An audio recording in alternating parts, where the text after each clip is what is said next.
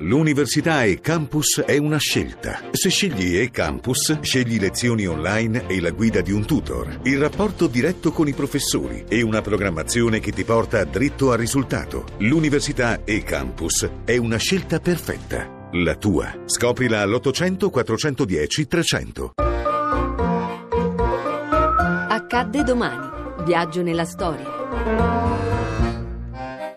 10 settembre 1960, Abebe Bikila vince la maratona di Roma. Alla maglia verde è il numero 11 ed è l'etiope Abebe e a 50 metri dal traguardo lo taglia. È l'ultimo giorno dei Giochi Olimpici di Roma. Abebe Bikila è un agente di polizia etiope e ha un fisico che non corrisponde a quello dell'atleta moderno. È particolarmente magro, particolarmente piccolo e soprattutto è senza scarpe. Nessuno l'aveva notato e nessuna aspettativa per lui. La prima volta io ho corso scalzo anche perché la gente vedesse come noi etiopici sappiamo camminare. In fondo era mia abitudine camminare scalzo. Invece la seconda volta in Giappone ho capito che forse questo poteva essere criticato e allora ho deciso di correre con le scarpe. È l'anno della decolonizzazione di molti paesi africani, ma anche l'ultimo anno di un fatto gravissimo. Per il Sudafrica partecipano solo atleti bianchi.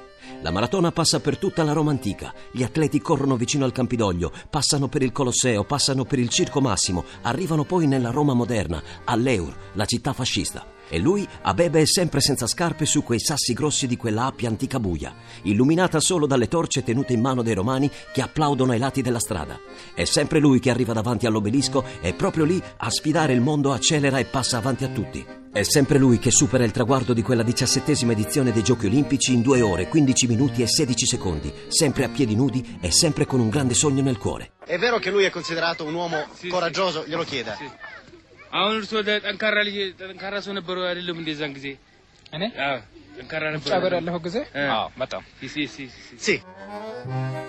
È una rivincita dell'Etiopia a sfidare quell'Italia colonialista e fascista che l'aveva conquistata. A domani da Daniele Monachella. In redazione Laura Nerozzi, le ricerche sono di Mimi Micocci, alla parte tecnica Antonello Piergentili, la regia è di Ludovico Suppa. Il podcast e lo streaming sono su radio1.rai.it.